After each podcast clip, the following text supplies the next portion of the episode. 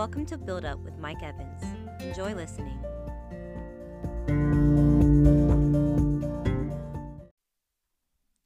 What does God require of me?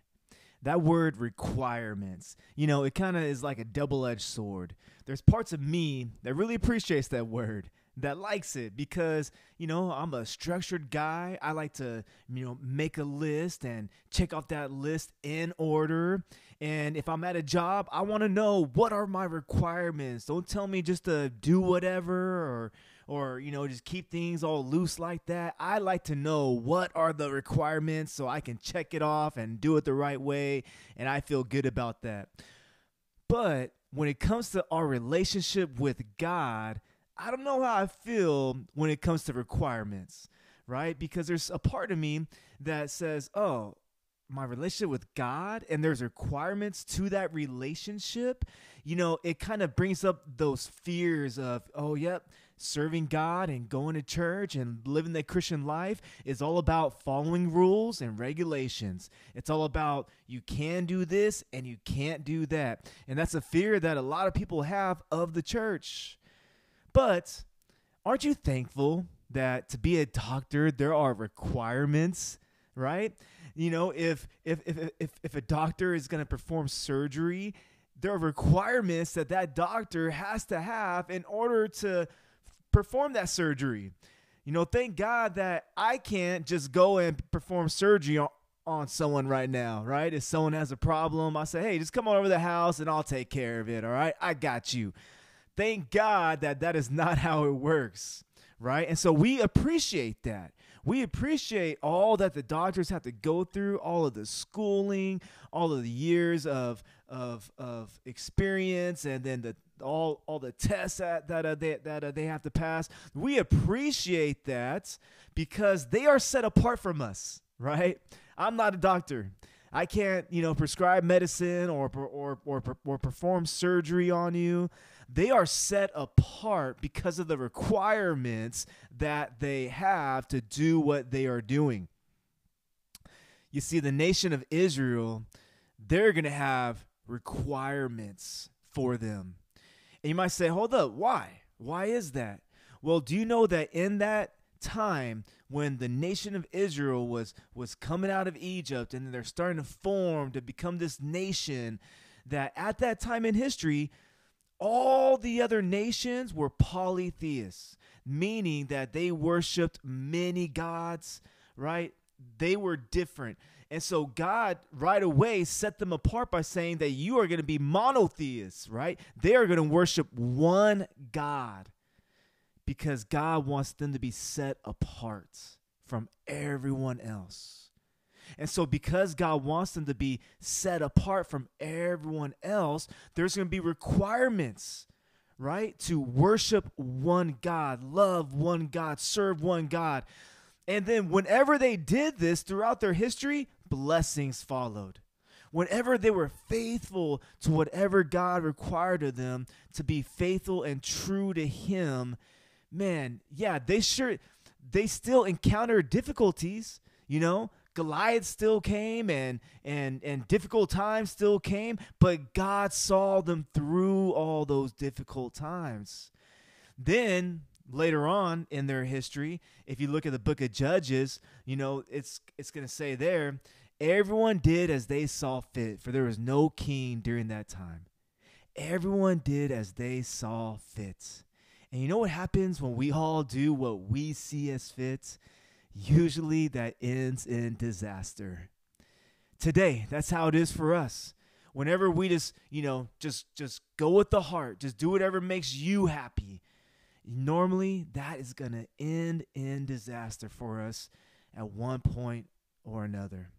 So God establishes these requirements for the nation of Israel in order for them to be set apart from everyone else. And he wants us to be set apart as well. And so here's kind of the bedrock of those requirements. We're going to be in Deuteronomy chapter 10, starting off at verse 12. Moses is at the end of his time as the leader of, of Israel, and he's going to have this big farewell speech. And this is kind of how he's going to start it off. And now, Israel, what does the Lord your God require of you? There it is, you guys. Let's listen. What does the Lord your God require of you? But to fear the Lord your God, to walk in his ways, to love him, to serve the Lord your God with all of your heart, with all of your soul, and to keep the commandments and statutes of the Lord, which I am commanding you today for your good. So again, this is Moses' farewell speech. He's going to, you know, summarize how they're going to go into the promised land and take possession of, of, of the promised land, but not due to their righteousness. In fact, then he's going to summarize, you know, uh, in all of the ways of how they have been stubborn and and and unfaithful to God. But he's going to instruct them though that but if you are going to succeed in the promised land, here are the requirements. This is what we have to follow. So, what were those requirements? It started off with this. Fear the Lord your God. That's the first thing that Moses told them. Israel, fear the Lord your God. And he's not saying don't, you know, feel like you have to walk around on eggshells around God and and and and you know, be scared of him. What he is saying is Israel, honor God. Honor him, like like hold him in such high honor in such high regard that you would never want to do anything to offend him. Like like whatever decision you're about to make whatever conversation you're about to have wherever you're about to go you would think is this going to offend god? Because if it is i don't want to do it because i fear the lord. It makes me think of joseph. Back when joseph is going to be sold by his brothers and and and go into slavery. He's going to serve in Potiphar's house. God's going to be with him there and give him favor. He's going to rise in and and then be, you know, the person in charge of Potiphar's house.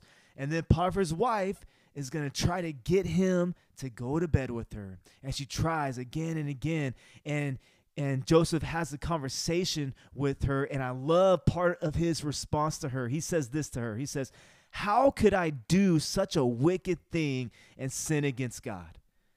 He's saying, "How could I offend my God by doing something like this?" Sure, no one might know, but God would. God is everywhere. God sees everything. I fear him. I don't want to do anything to offend him and let's have the same attitude. God requires us to fear him. The second requirement is to walk in all his ways. So Moses is saying, live your life, Israel, by his standards, by God's standards, not doing as you see fits, but living by his standards. It's not about us anymore. It's it's it's it's not about what we want anymore. You know, there's two ways to live life for us. There's two ways. We can live according to the flesh, meaning doing whatever we want, whatever we feel like doing, whatever makes us happy, or we can live according to the spirits. And if you've accepted Jesus in your heart as Lord and Savior, well, we still have our flesh, but we have the Spirit living in us now. And now it's our choice on which way are we going to go? Which way are we going to choose to live according to our flesh or according to the Spirit? And this is what Paul has to say about that in Romans 8, verse 8. Those controlled by the flesh cannot please God. So if you're to live life according to how as fits, just doing whatever pleases you, whatever you want to do, those controlled by the flesh cannot please God. Paul writes. But then he says, You, however, if you've said yes to Jesus, you, so talking to you and me right now, if you said yes to Jesus, you, however, are controlled not by the flesh, but by the Spirit. If the Spirit of God lives in you, and, and if anyone does not have the Spirit of Christ, he does not belong to Christ. But if Christ is in you, then your body is dead because of sin, and your spirit is alive because of righteousness. And this is how you and I can walk in all of his ways and fulfill that requirement by God. By by saying I don't want to, you know, live according to my flesh, but I crucify my flesh. And I'm going to pick up my cross and follow you and live according to the spirit that now lives in me. So God requires us to walk in his ways. The next requirement is to love him. Moses says to love him. And this isn't some you know some feeble kind of love some wayward love it's not a transactional love or or or a conditional love i know that's something that we could all you know get in trouble of sometimes you know when when when things are good money's in the bank job is going great relationships are good well then man it's easy to love god during those times right but man but how about when things aren't going that well when things aren't going that good, when when when it seems like the prayers aren't being answered and we're still struggling in all these different areas, do we love God? Do we still love him during those times? So the love here that Moses is telling the nation of Israel to love God with, it's a love that's going to love him for who he is. It's going to love him because he first loved us. You know, Jesus tells us that the greatest commandment is to love God. That is the greatest commandment that you and I have to love God and then to love others. You know, whenever I do a wedding, a line that I always share is is, you know, you will love each other best, talking to the two future husband and wife here. You will love each other best when you love God most. And it's so true for all of us that when we love God most, man, He enhances our love for our spouse. When we love God most above all things, He enhances our love for our kids, for our family members, our friends, our coworkers, our neighbors. He enhances, He teaches us how to love them when we love God most. So, God requires us to love Him. The next requirement is to serve the Lord your God with all of your heart and with all of your soul. All that we do now is a service unto God. That doesn't mean that if you said yes to Jesus, then that's it. You better go and, and find a church and work in the ministry, and that's the rest of your life. God may call you to do that, and God bless you for that. But what what Moses is telling the nation of Israel here when he says to serve the Lord your God with all of your heart and with all of your soul, it means that in all that we do now, God is at the center of it. In all that we do, at your job, at your home, as you go on about your day, that God is in the center of all that you do. Colossians 3:23 says, "Whatever you do, whatever you do, work at it with all of your heart, as if you're working for the Lord and not for men." I love Derek Carr's uh, this this this uh, this post that he had a while ago.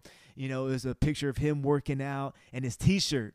His T-shirt said, "What you call worship, or I'm sorry, what you call work, I call worship." And I love that, you know, because here he is, quarterback in the Raiders, and he's saying, "Man, this isn't work for me. This is worship." Because I serve God in all that I do. Because I serve the Lord, my God, with all of my heart, with all of my soul. Me playing football, this is worship. So you going to work, that's worship unto God. Serve Him with that. You, you know, just being at home and then being with your family members or going out and running errands or or your relationships it's all onto God now because we serve the Lord our God with all of our heart and with all of our soul. And the last requirement that Moses brings up here is to keep the commandments of the Lord and his statutes. Moses tells the nation of Israel, keep the commandments of the Lord and his statutes. So don't just know it, but keep it. Right? It it should live inside of you, is what Moses is saying. Because if it lives inside of you, then truly change is to take place. You know, sadly, the traffic laws, I know them, but I can't say that they live inside of me. Now, I do my absolute best to honor them, to be a safe driver, but do I ever go above the speed limit? Sometimes I do, I confess, right?